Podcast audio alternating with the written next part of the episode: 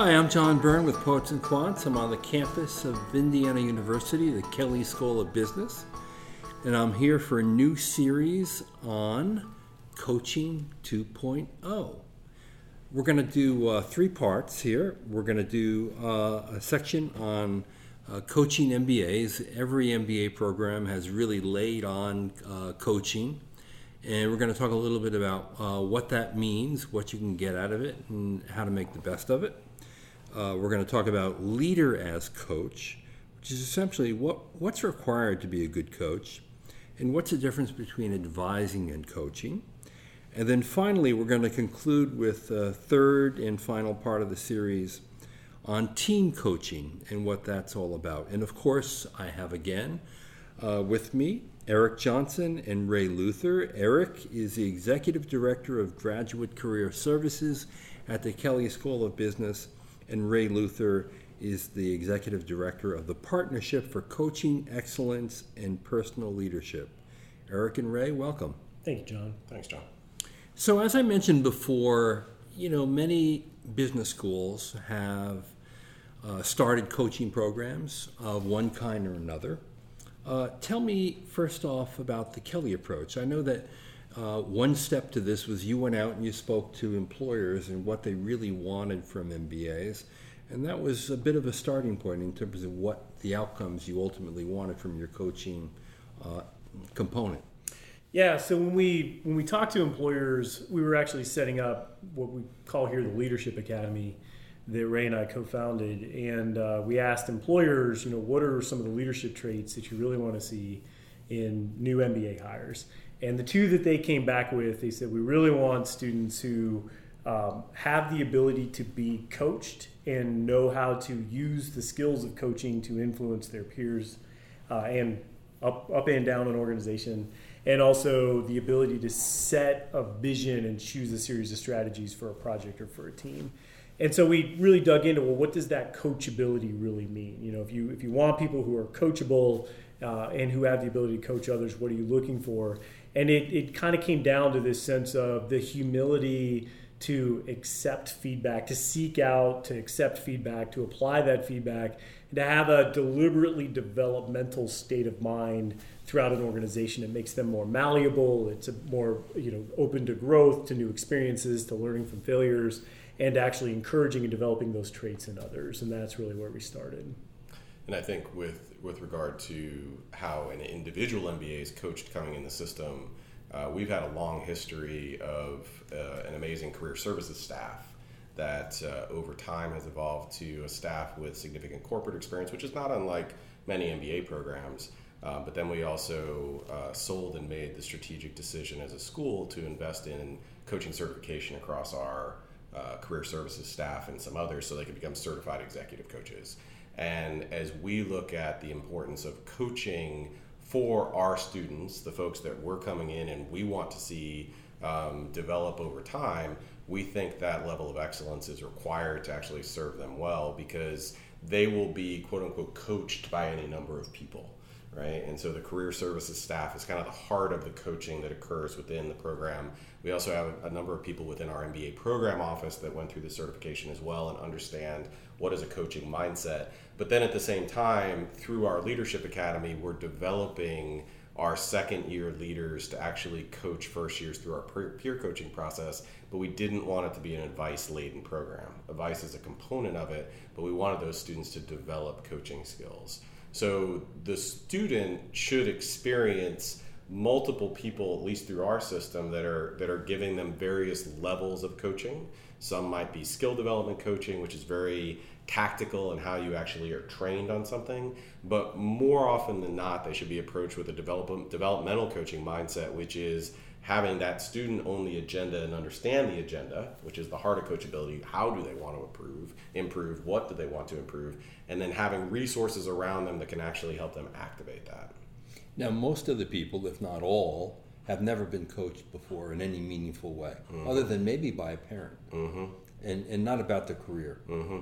So, so what can one expect who's coming into this cold? Yeah, that's a it's it's a phenomenal insight in that um, there is a give and take with any coaching relationship. Uh, many us, many of us have experienced uh, a coach as an athletic coach, right? Or a coach as a maybe a high school theater director that helped your role in the play, or a band director that gave you a certain role that you mm, needed to mm, play on right. an instrument. And that was part of skill development and then obviously some level of team. With developmental coaching, the level of engagement required of the participant goes up significantly because the role that a coach is going to play is oftentimes asking you questions that are going to cause you to reflect and and try to make meaning out of how you're showing up in certain ways.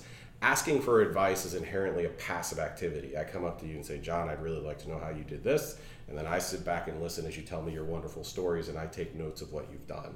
If we were in a coaching relationship and you were serving as a coach you might say ray help me understand how you're actually seeing that situation and what's going on. The level of cognitive processing required me is a whole different level and how i show up and make meaning out of that uh, requires me to engage at a different level. And frankly, some of those questions I may or may not be able to answer up front. So it requires you to be an active, engaged participant in your own development and start to understand what's your role in the situations that you're facing versus just showing up and asking for advice and seeking some elder wisdom, which is important but not holistic in how we actually develop as people. There is an element of vulnerability here, right? Because part of uh, good coaching, at least effective coaching, I would think, uh, means that someone has to be open to criticism of yes. some kind. Um, the way I would say it is they have they have to be open to the reality that they are not yet the best version of themselves. And so that requires a willingness to say, I have an opportunity to grow, I have an opportunity to improve, um, and that doesn't necessarily mean I have to criticize. It, it means I might be able to say, here are some things that you're doing particularly well. Public speaking, right? Public speaking is a great example. Uh, a lot of our MBA students come from places where they were engineers or in analytical positions. Um, they did a lot of behind the scenes work, and they, they didn't really have a lot of experience. Um, you know, being in front of groups of, of audiences and, and improving them, moving them to action. And so being able to come in and say, listen, here are some places where you tend to be a good communicator. Let's take that to the next level requires a commitment to growth as an right. individual, right? So, um, and it's not just the, ta- the the tangible skills like finance, presentations, public speaking, etc., but some of those intangible skills like how you give and receive feedback, how you handle um, chaos and uncertainty, how you uh, show up as a teammate with other people and how they experience you, and being open to the fact that the way you've chosen to be a teammate in the past might not be the best way for you to be a teammate in the future. So, definitely a level of vulnerability and, and an openness to improve as an individual. Now, there's got to be an ideal mindset to take the best of this and make the most of it. What is it? So, for us, it always falls back to self observation right? Mm. Can we help people understand how to become self observant and then vulnerable enough around those observations that they can they can understand where they might need to improve versus how they're showing up today. Um, a lot of our team experiences are designed to put people into situations where they're working on normal projects, but because they're working across personality types or cultures or various things, the way their reputation starts to be experienced by others is not necessarily something that they would want said about them, right? And this is universally applied because everyone's a little bit different. So having somebody actually be able to observe themselves and learn how to observe themselves, learn how they're influencing other people, as opposed to just saying, "Oh, this team stinks, and when I get on my next team, I'll be okay." and then suddenly, "Oh, that team stinks, and when I get on my next team, when I just get to my company, I'll I'll be okay then." Right? Because these people just don't know maybe, just maybe, there's a place we can stop and start to do some self observation and start to understand what's my role in this situation. And if we can have coaches along the way and we can have people along the way that can actually drive that, that helps the development curve and the development arc of an MBA student. Our MBA students are great. They come in and, you know, we do a phenomenal job of attracting some of the best and the brightest from all over the world. And they should have every reason to be confident. But they're also here to go through a development arc and the ones who are willing to go through that development arc and then jump into high potential roles on the backside, still thinking about it in a developmental arc way, those are the ones that are going to go the farthest. And I would say a developmental arc, not as a business person, but as a person, right. period. This isn't about just equipping you with the best business technical skills that we can, but actually all of the hard and soft skills necessary to succeed when you get to your next job, which requires being a good teammate, being able to positively influence others, being able to give and receive feedback, being able to communicate effectively in a variety of different situations with a variety of different personality types, and honestly, being able to find your fit within an organization such that you can make meaning of the work that you're doing, such that you're satisfied and committed to doing it with a level of excellence. And I would think that making or training second years to coach first years, uh, that experience in and of itself may actually be as valuable, if not more valuable, uh, as a coaching experience than being coached. Oh yeah, it it really it's absolutely true. In fact, I had that conversation with one of our second year students earlier today. Um, she was coaching one of the first years who um, wanted to go into a particular career path for um, what she felt like as the coach were many of the wrong reasons, and actually began to notice for the first year why some of those reasons were wrong as well. Um, and in the process of going through that, she began to be more contemplative about exactly what, she was wanting to get out of her next role, what she was wanting to get short and long term in her career.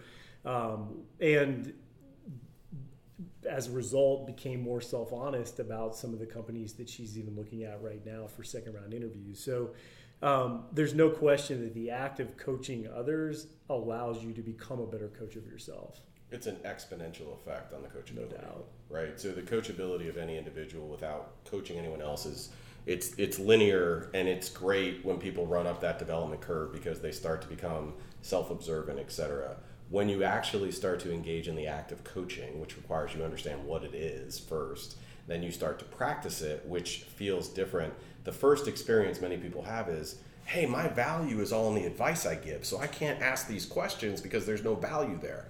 Then you start to notice, hmm, is the advice I give really that valuable, or is that my ego coming out saying my advice is really valuable? So you're starting to, what we notice in the second years that really choose to engage with material is an exponential effect where they can become consciously aware of how they're showing up, where they might be projecting some of their own needs and desires onto what they're suggesting for other people. And they actually get to a point where when they have a conversation, the other person feels heard, not talked to. And that's a whole different level of breaking through when you're trying to trying to make a relationship and influence somebody.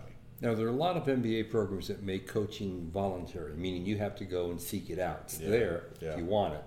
But it's not a kind of thing where it's absolutely required and an integral part of the program. You've made it an integral part of the program. Mm-hmm. How come?